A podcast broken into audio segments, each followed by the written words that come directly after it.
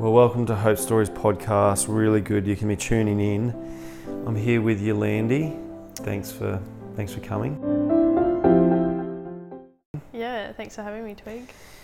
Tell us a little bit about your where you grew up. Were you born in Brisbane? So I was born in Sydney, um, and yeah, lived down there for just five years, and then um, moved up here with the fam just when I was about to start school. Yeah. Yeah.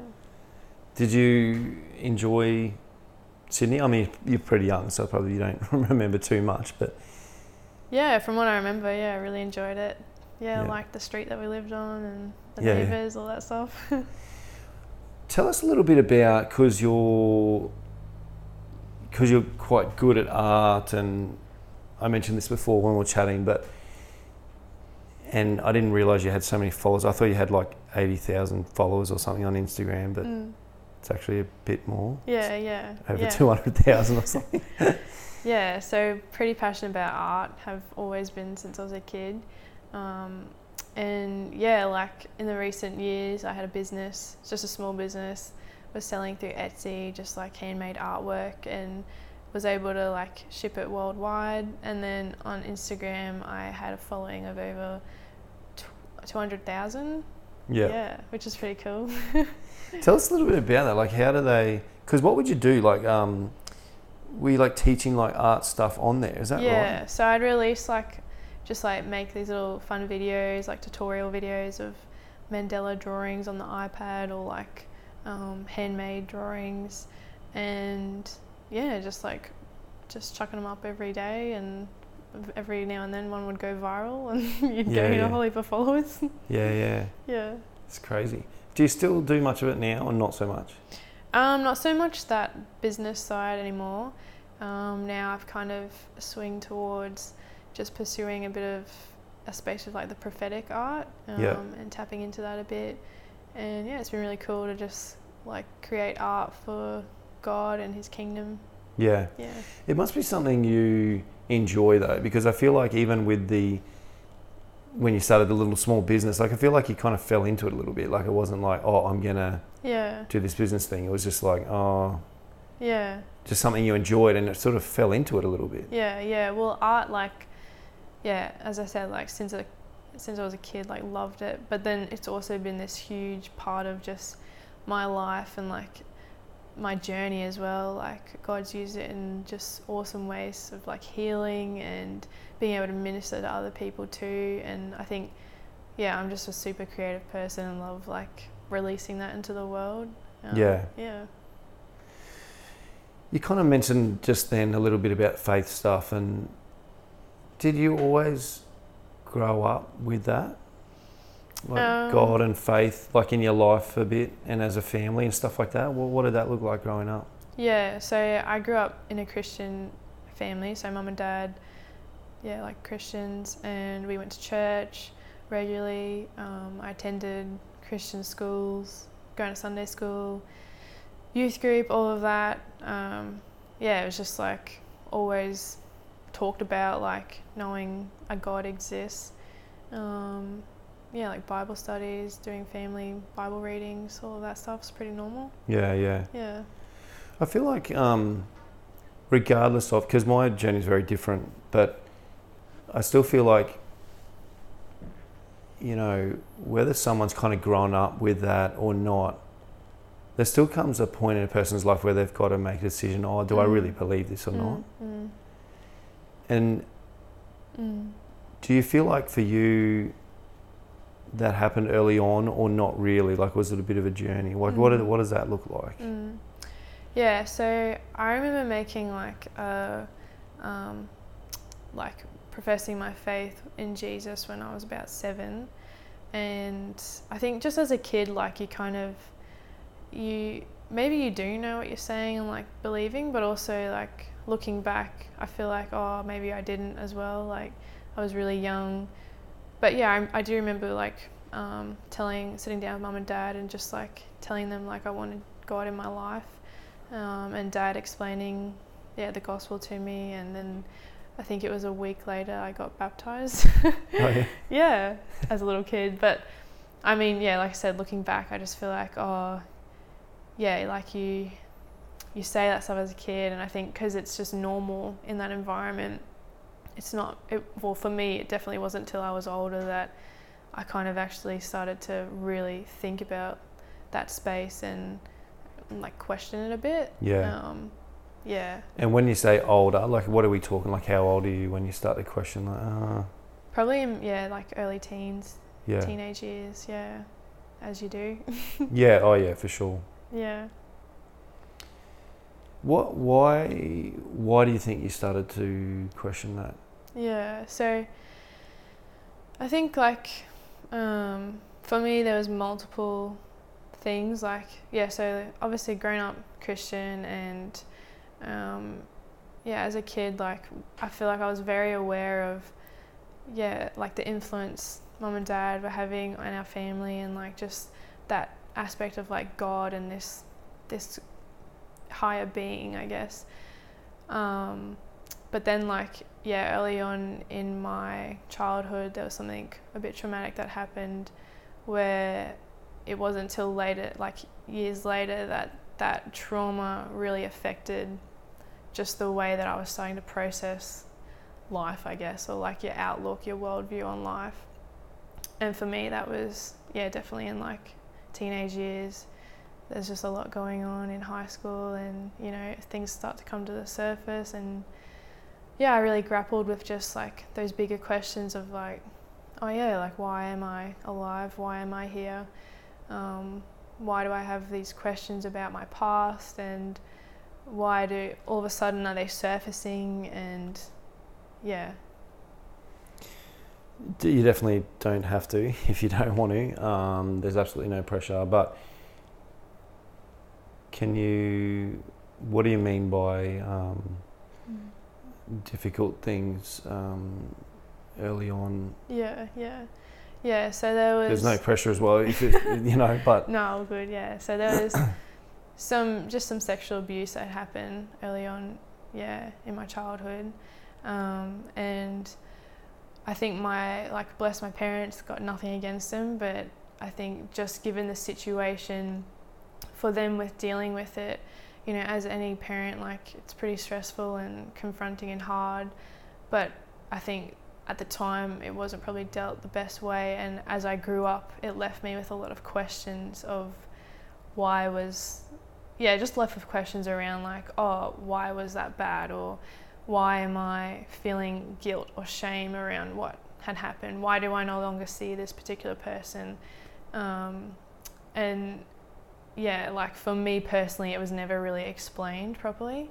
Mm. So when it came to, yeah, like grade seven, literally, I just remember it was literally like things just changed overnight. Grade six and then grade seven, and it was just like bam, all these like struggles of identity and purpose and just like feelings rattling inside of me that I'd never felt before of like, what is this? Like, why do I feel so confused and lost and just like things are missing and not making sense. When you say it was like overnight, and is that because of some of the abuse stuff that you think that just sort of shook you up? Yeah, or? I think yeah, like like every person's yeah story and like their journey is different, but I, I do think like yeah probably just the timing of yeah that season and just like high school. Um, yeah, I think a lot just was like kind of shaken and I started to feel things that I'd never felt before. And yeah, it was just really confusing and like it felt lonely too because I couldn't distinguish between oh what's actually right and what's wrong or what's of me and what's not of me. Um, and unfortunately, I didn't really speak that out much to anyone. So it was a lot of like just internal dialogue, trying to process stuff by myself. trying to process like who who am I as a person and, yes. and what's what's right and what's wrong and yeah. You spoke about like faith stuff. Was, was there a part of you that was just like, well, yeah, where where where mm. are you, God, in the midst of mm. this? Like, mm. yeah, I think like because of the influence of just how much church was in my life, I started or how much God was in my life, I started to really resent that space, um, just because, and I think as well, like your teenage, that attitude plays into it. But it was almost like, oh, if people are telling me to do this and believe this, I'm going to do the opposite.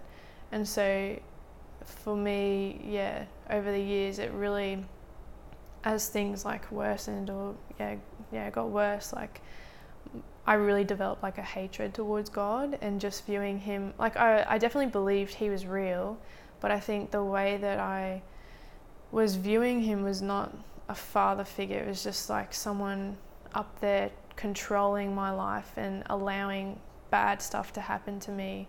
And I was convinced that that's that was what he was doing. He was just watching all this stuff play out, and I was able to justify my anger towards that. Yeah. Yeah.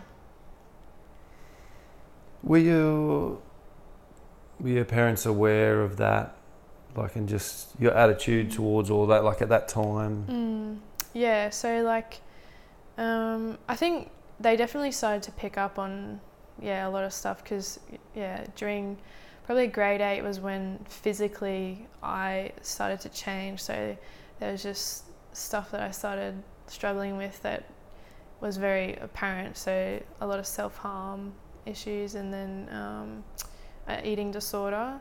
And so I think they picked up on just some of those like subtle things. And then also, yeah, I, I really pushed against just that space of like church and wanting to disengage, but also kind of grew up in a strict family where I had to go. It wasn't really a choice. Yeah, okay. But when I was there, it was like, oh, this sucks. This is stupid. Like church is just Yeah, yeah, load of like you just have that attitude. yeah, So I think it did like yeah, it was um, concerning to them, but at the same time, I just I don't think they really understood exactly what was like kind of brewing inside of me because it was just so much suppressed and just hidden. Yeah. Yeah. You kind of touched on, I wasn't totally aware of that side of it, but you touched on like the eating disorder and stuff like that. Again, don't feel like you have to share, but Mm. it, I'm just more intrigued. Like, what was all that stemming from? Like, Mm. was that again just confusion or like what? Mm, mm. Yeah, so I think it was more just like um, a lot of yeah hate that I had towards myself because of just the misunderstanding around like the trauma and and not being able to properly like process it. I guess I just yeah I just got confused and lost and really started to just take it out on myself that anger and a lot of that time I did, I used to feel really numb. And so, in order to just feel something, you know, self harm was an option, or not eating was an option because you feel hungry and you actually realize, oh, yeah, I'm alive. Like, and you have that feeling. Whereas Mm, if you just, yeah, I don't know, and you just want to inflict that on yourself as well. Like, I think that's what I was really desiring was just like kind of inflicting hurt and pain on myself and suffering. yeah, right. Yeah. So like self harm and stuff like that to feel, well, to feel something Yeah. Yeah. Yeah. because you're literally. so numb. Is that right? Yeah. Or it just all feels like too much. So you just got to go more extreme. And the other thing I think was like a huge control aspect. So a lot of like eating disorder spaces are like centered around that control and I think that was also just the way that I was grown up. I wanted to rebel against my parents and just that authority and take charge myself.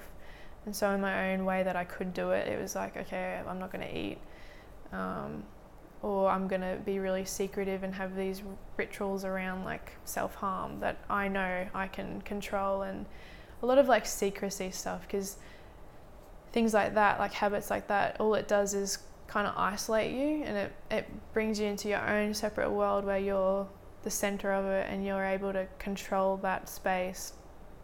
Um, yeah. Do you feel like you kind of were like,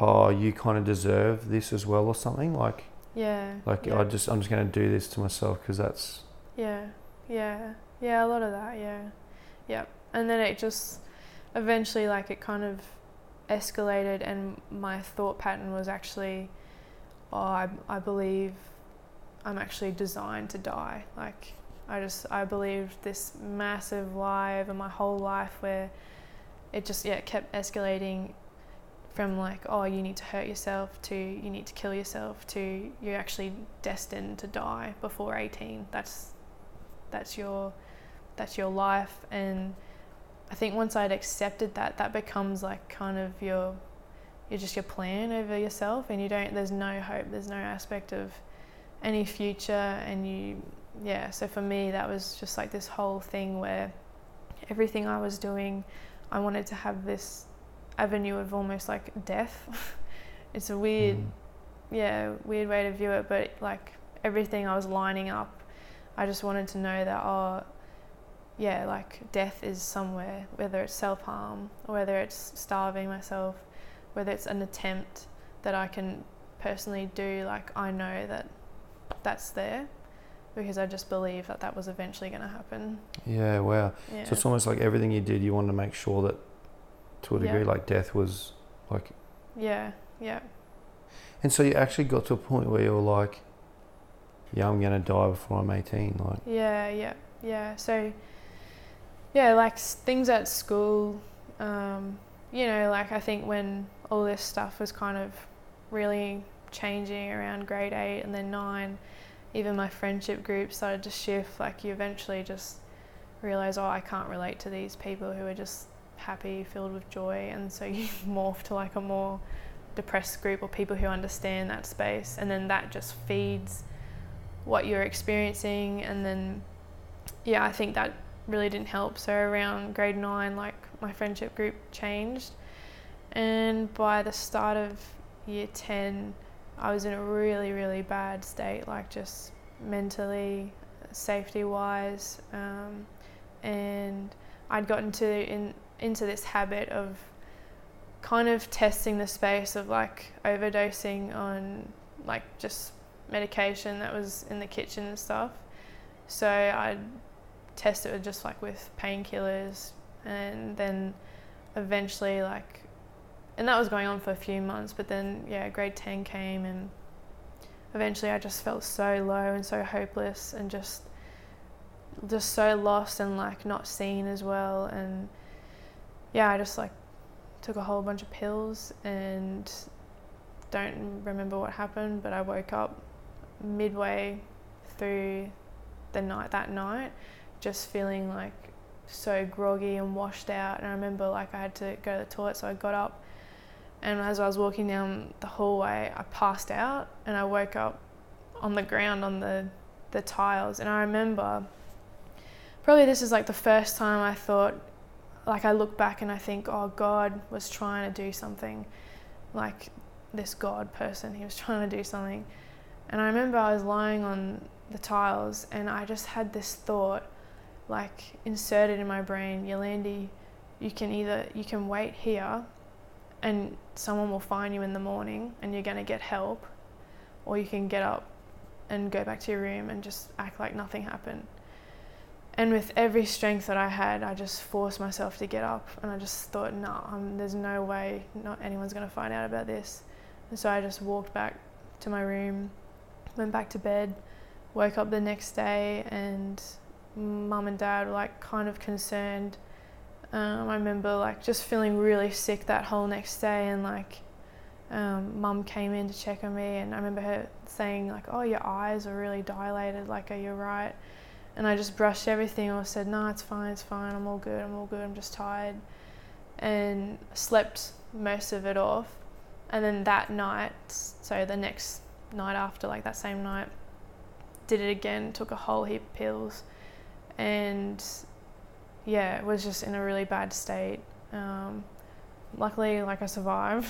and then it was like, um, so that was, yeah, on a Sunday and then I woke up Monday and my mum like just had this inkling obviously it would have been a god thing for her but yeah she just said like oh let's just go out for coffee together and like yeah during these years as well i had a really bad relationship with mum and dad like just like dreaded them couldn't stand them so it wasn't really nice to them and i just remember like dreading this. I was like, oh, mom, like seriously, and like again, my state, my mental state was just so bad. And she was like, yeah, let's just go out for coffee. And she'd had planned a place to go to, but as we were driving, I just broke down and I just said like, "Mom, I need to tell you something." And she freaked out and she's like, "What? What's going on? What's going on?" And then when yeah, we pulled into like this Macca's car park and I just said like, "Don't get angry, like, but I just took a whole heap of pills over the weekend and I don't feel good." And she just freaked out and yeah, from there like called the ambulance and then shortly after that I was admitted into my first stay at hospital. Mm. Yeah. Wow, it's Mm. full on. Mm. Mm. Yeah, wow. So, and how long are you in there for? Yeah, so I was admitted for just a, like over a month, um, which is not, yeah, the greatest. It's not the greatest environment. Um, and yeah, that was really scary times too, because like, I think it all really hit me like, I was catching up with the reality of like my state and where I was, um, and yeah, like like I don't know, they they the system tries to help you as much. Like their main goal is just to keep you safe so that you don't actually die. So a lot of the stay was just, you know, being watched by like nurses and um, you, you kind of encouraged to go on medication.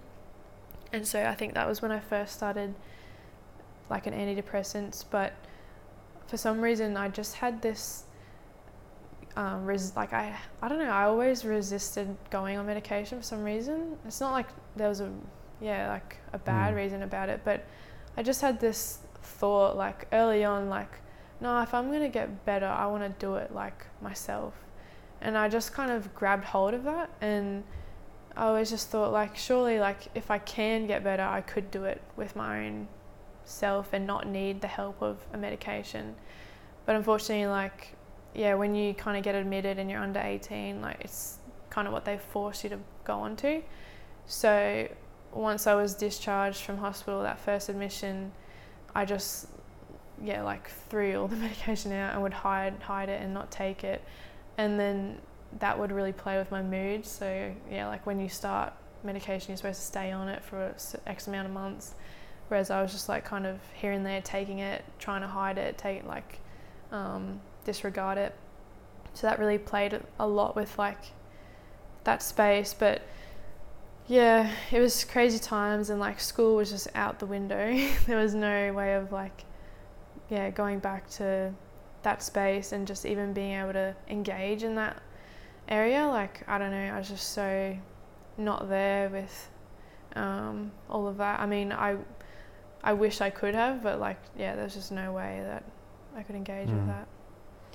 When you're in the the darkest part of it all, was there anything inside you that thought, I I can I can overcome this, like I will get better, or, or, or a sense of hope, or no, it's just like no, Mm. it's just this is it, like Mm. I think at the start, I definitely had embraced like, no, this is my life. Like, this is it. This is what I'm going to be doing.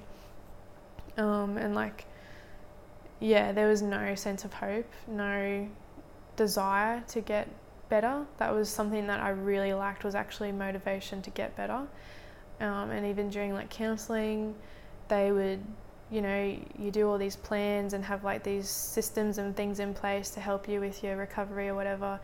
And I literally remember whenever I, because I went through a few counsellors, every time I meet a new person, I used to tell them, don't even worry, I'm going to be dead by 18. You're Oh, wasting your time. Yeah. wow. So there was Was this this one of the first things you start saying to them? yeah, the I used to say it literally like within the first meeting of because there was a few like over the years. Um, so this journey was like yeah, most like five years. So during that space, there was a few counsellors, and you just meet so many people, especially when you're in hospital. Um, just constantly meeting new faces, and I used to just tell them straight up like, just don't even worry, like you're literally wasting your time. Go help someone else. Like, I just embraced this whole lie over my being of just no, like I'm gonna die, like that's all. Were these counselors that your parents were like, you need to go see these counselors? Is that? Yeah, well, the thing with like that space was like, so for mum and dad, this was all really, really new. Like even Yeah, the sure. whole concept of mental health. I think just the way that they'd grown up, um, and just like that, yeah, previous generation, like it was really hard for them to actually understand this space, and that's actually where a lot of more damage kind of came in from the church because I was told like, oh, you just got to get right spiritually, like you just got to fix fix all this up spiritually, get right with God. When I literally, I just, I couldn't hold a conversation with someone about God in that state because it was just like, nah. Like if someone brought up God, instantly I was just closed down because it was just not even a go zone. But yeah, they, mum and dad, obviously like went along with the advice of professionals and yeah, I don't think I actually ever had a Christian counselor. I think I was yeah just really against that space. Yeah. yeah. So this is like a five-year journey. You admitted to, uh, is it like a mental Yeah, health? mental ward. Yeah, a mental so, ward. Yeah, young. and young that was the only time you went. No, yeah. So after that admission, um, yeah, coming out, I think that's when coming out of that at first admission. So this was in 2014. I was in grade 10. I just realized, I don't know, like you come out and you've just been exposed to so much because there's other people in there who are literally like, you know, worse off than you, or you just see so much stuff that you wouldn't see in normal day society. And it was just really hard to kind of like be brought back into society in a way yeah like really hard to just reconnect um, and i think spiritually as well that's when stuff really started to like change too and just my resentment even more for church grew and i started to kind of experience pressing more into that dark side of like yeah like listening to just screamo music and just like pressing into that um, and just a lot of like kind of more like dark activity happening um, and i guess because i had like time you just yeah Mm. even my art like there was there was a season where like the stuff i drew mum and dad used to come across it and just would freak out at like these demon figures and dark imagery of just like yeah all these stuff that i was trying to get out. Um, but yeah, and then so yeah, that kind of just kept yeah that space kept getting worse, and then I was going to like I tried two more schools to just try and like keep up with it, but then yeah, it like didn't work out, and then 2015 at the start of 2015 was when yeah again things just come to a whole new like low again. And I think it just builds up eventually and you just have to like release like somehow. Um, and the pain was just so bad and i'm yeah the second time i just remember i was still kind of in school and i just had this really bad day at school and mum had come and picked me up early and i remember coming home and we were sitting together working on like an art project together and my mind was just somewhere else like yeah, mum was like talking to me, and in my head, I was like, I, I want to kill myself. I have this urge to just end it. And it was just, just such a bizarre thing because mum was literally there, and my, I was just gone. Like, I was not present at all. And I remember just thinking, how am I going to get out of this? How am I going to do this? Like, how, and planning in my head, like, what do I do next? And then, yeah, short later on in that day, like, I ended up um, yeah, just making another attempt, and this time it was a bit more um, like yeah, like left with the scars of it type of thing, um, and it Mm. was pretty.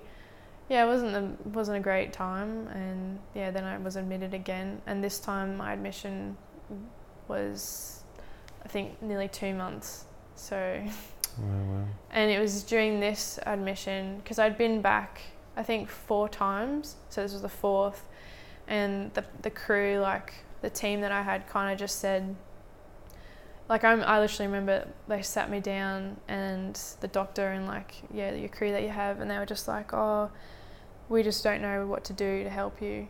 Um, you know, we've tried, and they were lifting off like we've tried this, we've tried this, and I just remember like thinking, man, like this is just just affirms everything I know about myself and like just this desire to die. Like these professionals don't even know how to help me, and then it kind of like I was just pressing into that, and then one of the ladies was like, actually, the only thing we can suggest you try and do is move out of home.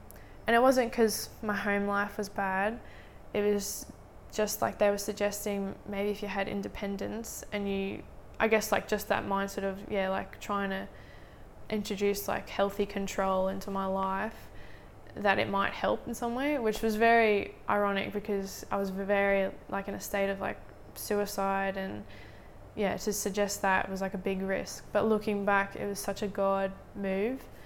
Um, and then, yeah, eventually, like that offer was presented to mum and dad, and the topic of moving out kind of came up. And obviously, like, couldn't live by myself. So there was a family down in Sydney, some my uncle and auntie that, yeah, we ended up agreeing on, and they lived in Sydney. So yeah, I moved down there. Um, and stayed down there for six months. Yeah, wow. Yeah. Your parents, I feel like, uh, were they pretty stressed about this? Like, I mean, they've just been yeah. through so much, and were they pretty nervous? Like, it must have been huge for them to be like, okay, off you go mm. to Sydney. Mm. Yeah, so like, yeah, both of them really struggled. I think um, dad was someone who I really bonded with well during this season. He used to like yeah, both of them used to visit, but like yeah, dad would come in literally every day and like he was working like really, you know, crazy hours early in the morning, six till five and every day he would come in to the hospital and visit me.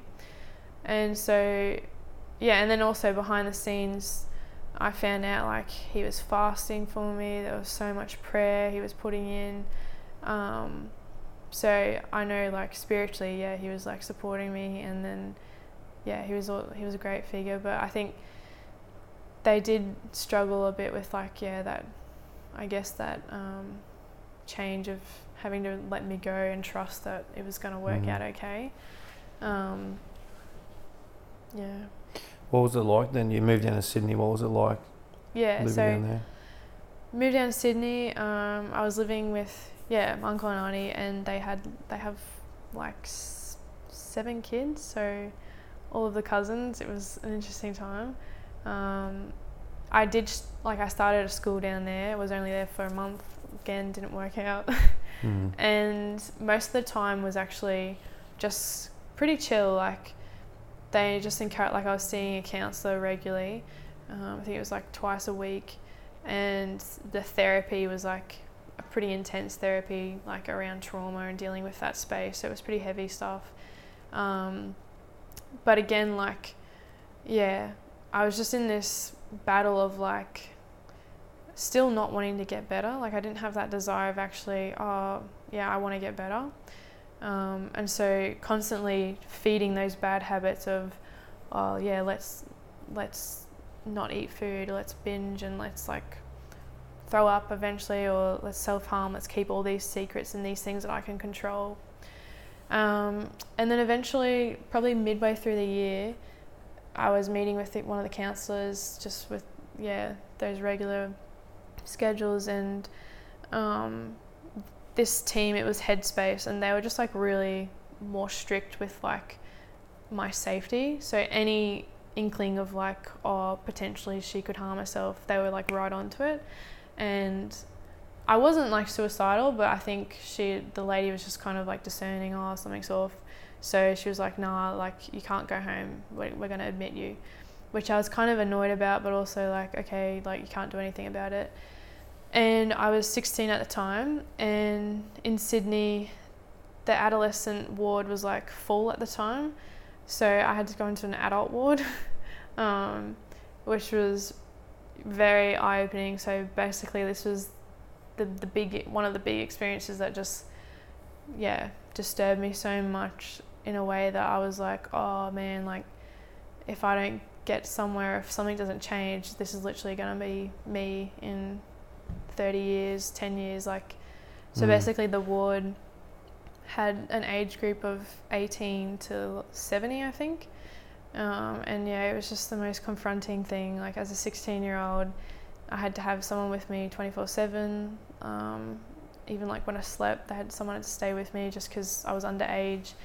And it was the shortest stay I ever had, so I was only there for a week. And by the end of the week, I was literally begging the nurses and like my team to let me go because I was just so scared and just felt so out of place. And yeah, it was during that week, like I'd walk out into the common room area and just be like, oh my goodness, like this is gonna be me. Like I was looking at people who were 30 and like mums and grandparents, grandmas and stuff like that. And I'm just like, if I don't get somewhere, like this is literally gonna be me. Is this what my life's gonna be like in and out of hospital?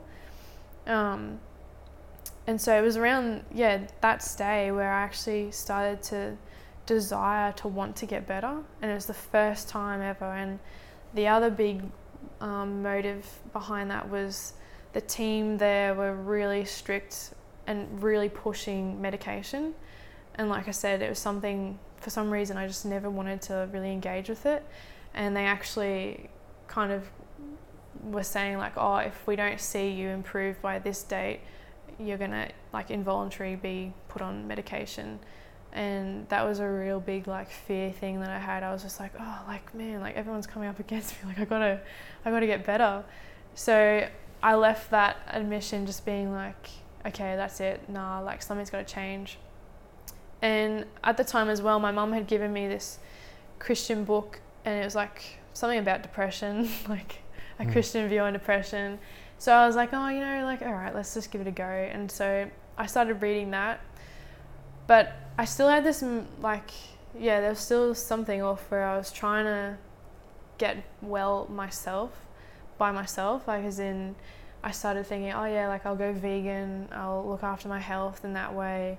I started doing yoga and like m- meditating and um, all that like self care space.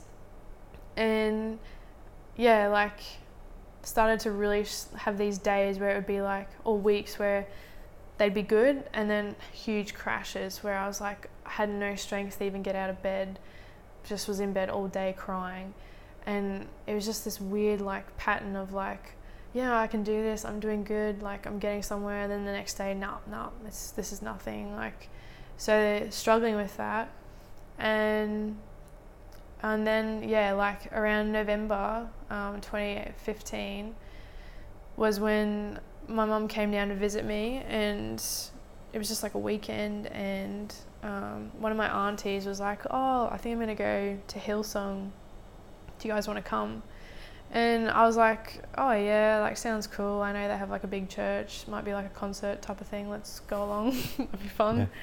So went along and yeah, had no like expectation, no spiritually like I wasn't really seeking anything um, or any experience from God. But I just remember the second I walked into like the the big auditorium in Sydney, like it was packed, everyone was in there, and every person I looked at was just smiling and full of joy, and just laughing and like I kid you not, like every person I looked at, and I just remember having this anger rise up in me, and I was like, this is what I want. Like I just want to be like them. Why can't I be like them? And I just remember, yeah, feeling so angry about it, and like all I yeah all I want is what these guys have. Like what is it? And it was during um, the worship. One of the songs they sang was "Open Heaven," and I just remember singing the lyrics and meaning everything I was saying. Like just crying out to God and Jesus and saying, That's it, like I'm at the end, this is the, the end of it. You've got to fix this, like you've got to do something. And after that service, yeah, like I can't even remember what the guy spoke on, like it was just the worship time that really hit me. But yeah, after that service, I got home, something had completely changed. I remember calling my dad and just talking to him on the phone and like explaining, like, oh, yeah, I went to Hillsong, this and this. And later on, he told me that when, as soon as I was speaking on the phone to him, that conversation, he distinctively felt in my voice, like he could hear something just change dramatically. Like, so yeah, that kind of was just like a testimony of what already had yeah transformed. Like God had just done a good work. Well, what happened from there though? Like, was, So was it a good like you know like the next day? Like, what's it looking like now? you Yeah, know, weeks, well- months later. From there, I had like I knew I needed to go back home, so it was like, all right, got to move Did, back up. did you did you actually feel different when you went home? Like when you Yeah. left that service, you Yeah. just yeah, yeah. Like in what way? I just felt like so much had broken off, and I had this, even though I didn't understand it, but I had this hope and this future that I knew was there, even though I couldn't like pinpoint oh, what's what's ahead. I just knew nah, something's different. There's there's a purpose and there's a hope. Yeah, Yeah, it's just insane because I feel like just prior to this, it's just like there's no hope. It's like there's nothing, and then Yeah. bang, like yeah, yeah, and yeah, basically, I remember like yeah, like I said, I I really battled with um, self harm. It was something I was addicted to doing almost every night, and then yeah, like the eating thing was a massive thing that like fully controlled my life to just like a ridiculous point where you can't even think or enjoy food at all. And that those two things, and along with like suicide, the desire, like that desire, completely just gone. Like, yeah, which is just crazy because I like that day. yeah, yeah, just like like I don't even I don't even I just remember going about the rest of my life up until this point and never having struggled with it, like just nothing. Yeah. So it just stopped after Yeah. that. Yeah. Yeah. Yeah. And then that day as well, you're like, okay, I need, I can go home now. Yeah, and I, I just was like, oh yeah, I need to go home. And I remember saying to dad, like, I want to find a church to go to. Um, because I, I didn't want to, yeah, attend the previous church. I just said I want to find a church to go to. And dad, and all his, like, grace, was just so honouring of what God was doing and he wanted the whole family to move. So he was, yeah, determined to keep us all together and not just have me sent out by myself. Um, and then, yeah, like amidst all of that as well, there was kind of this underlying, like I said, like art was a huge part of that space. And so there was this change of like really dark, like demonic art to like healing art, that a form of art that I got into where it was like patterns and um, a bit more of like a therapy style. And I kind of really grabbed onto that, and I, I really think God, He used that in that season. And it was something when I came up to Brisbane, I still continued with, and eventually that's how it kind of bloomed into the business that it became. Yeah, which was really cool because I think it just gave me something to focus on while I was still receiving so much healing. Because stuff like like I think in our society, yeah, we don't we just downplay actual actually like how much of an impact emotionally and like spiritually and physically like all that stuff trauma depression like anxiety and and living a certain way for so long actually has on has on us. And like I just think God wants us to slow down and actually delve into healing that's at his pace. Um, and so I was really determined to take off yeah a good few years where I could just kind of you know get back some of the time that was stolen like yeah. as well because there was so much basically all my teen years were just stolen there was no enjoyment um, of yeah like just happy memories all I really have is like childhood prior to yeah all that space Mm. yeah You said at the start there was just such a hatred there mm. Towards God, and I can understand that now that I've heard everything you were going through, and Mm. yeah, I can un- understand why you'd feel like that. After that moment, you go to that church and Mm. you just kind of cry out to God, I suppose, in the midst of that song. Did that what did that shift then? Like, what are you feeling now towards Yeah. God? Like, what does that look like? Because Yeah, well, I think like no, like obviously now, yeah, madly in love with who he is. My creator is just the best friend, you know. Um, and I think like I just love knowing that he was he was there he saw all that space and he's loved me in that time and even now and I think because of the transformation that I even myself witnessed like happen I just knew like my goodness God is real. Like this is crazy. Everyone needs to know this. Mm. basically like that was all after that transformation because I just I knew I knew the darkness that I was in and then the light that had come and just the freedom and the peace and all that space. And I just thought man like everyone needs to know this. Like people need to know God is good. Like he he loves us and he's a good father um, and I think over time yeah like when I connected into a church started doing connect groups and then late years later going to Bible college he like God allowed for like a space of actually fixing false theologies that I'd believed over those years you know believing that he had inflicted pain and suffering on him on me like that wasn't of God that's not of God um, and learning that yeah no God is like a God of love and he looking back now and seeing actually he was there all along. Even in hospital there was like yeah so many stories and we probably don't have time but like yeah there's just so many god moments where i had christian nurses speak to me about church in hospital.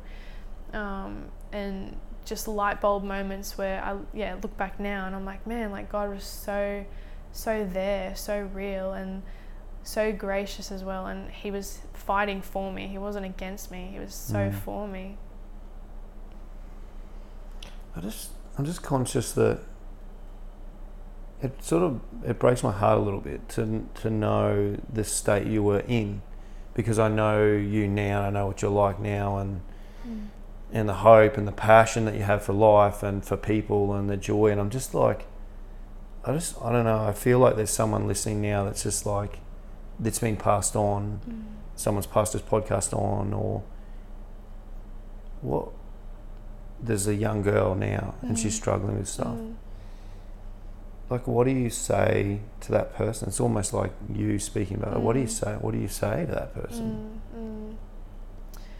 Yeah, I'd say like, I'd say probably go against like everything you're thinking and everything you're desiring and just try and give it like, try and give something new a go. And for me, that new thing was God. It was my faith and experiencing divine love through the Creator who loves us all. And I just believe that that new thing is for everyone. It's accessible to everyone. So if you're in that place, my advice, yeah, would be to just cry out to God. He hear, he'll hear you, and He sees all the pain. He sees, yeah, all all the traumas, everything, and it grieves Him just as much as it's hurting you. Like He's crying over it as well, and He wants you to experience freedom and joy. Um, yeah. have you been able to reconcile when you think about some of the stuff that happened to you younger Yeah. have you been able to reconcile that now and go okay like Mm. to work through that a little bit Yeah, yeah. So over the years, like, yeah, it was definitely a challenge. Um, but I definitely can say, like, have forgiven the person. And that's just by the empowerment of the Lord and His love, and even just my reshaping and view of people. Because with all that space and like darkness and trauma and hurt, like my view of people had become so I'd become so scared of people and just afraid of interacting with humans and like developing relationships whereas now like you said like it's something I'm so passionate about. People experiencing true community true friendships and, and genuine love that's found through you know believers and like that Christian space um, as we're called to minister that Mm. out. Yeah. You mentioned you forgave that person. How did you do that? I think it was more just like for me to kind of process and, and go there because even just like mentally going into that space was hard. Um, but yeah, I think at the time um, I had some friends, and like an el- uh, older lady who had same experiences, and so we, I sat down with her and we kind of just went through that space together and um, yeah, allowing forgiveness to come in and just breaking those chains of connection and like anger and all that all that space.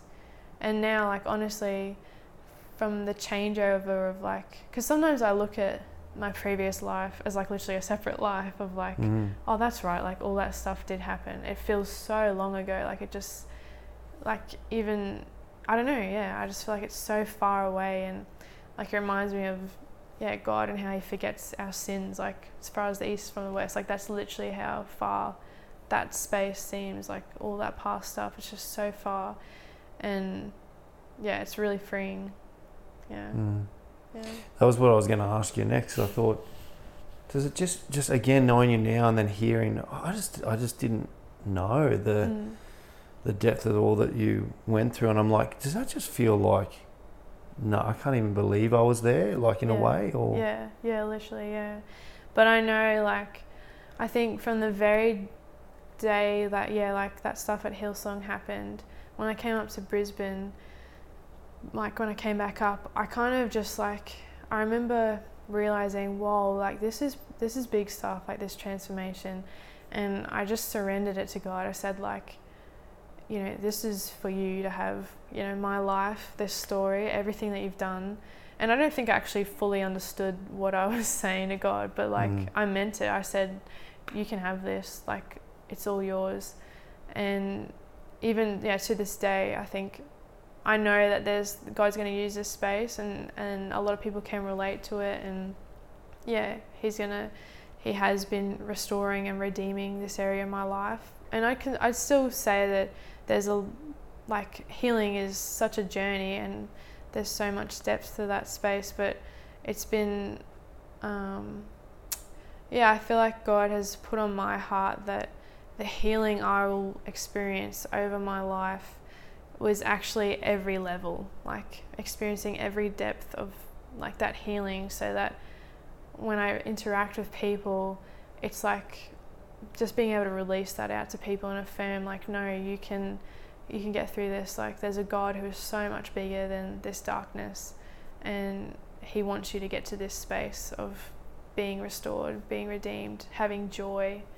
Mm. Yeah, yeah, it's almost like that wasn't God's intention for you to go through that, but no, yeah, you went through it, and He's like, oh, but I'm not going to waste it now. Like exactly. Yeah, I'm going to now use that in your life to um, speak into other people's lives yeah, and to bring hope that you can get through this. yeah, Would you say that's your passion now? Like, wh- Yeah. what are you what are you most passionate about? yeah. I think what I'm most passionate about is um, literally like God's voice. Just that relationship with Him is just the most sacred thing, and knowing that, yeah, you have a best friend who cares for every detail of your life, all your emotions, all your needs and desires and dreams.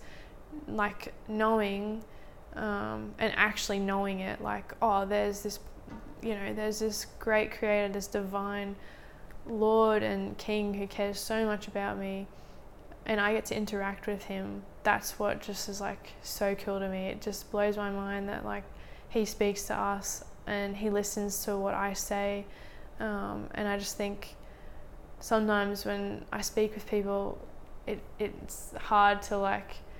It kind of upsets me when I realize, oh, people, not everyone sees this, not everyone understands that God is this good.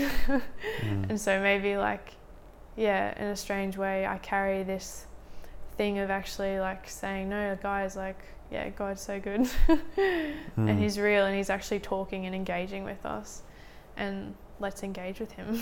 yeah, yeah. yeah, Your parents must be blown away as well, I imagine. yeah, yeah, yeah. They're pretty happy. Yeah. oh wow. Oh, thanks, Yolande, just for sharing your story and no, that's all good. yeah, it's amazing. Mm. Thanks heaps for listening to the podcast. After the interview, I was chatting to Yolande, and her heart and her passion is to help others that have maybe gone through similar experiences.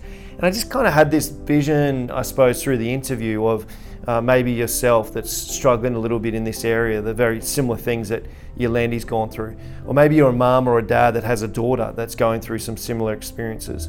And I just felt, you know, I asked Yolande if she'd be open to speaking with anyone that might want to reach out in some way or another. And she said she would love to do that. And so if you want to reach out to us, you're so welcome to do that. You can do that by emailing us at hopestoriespodcast at outlook.com. And uh, Yolande would love to get in touch.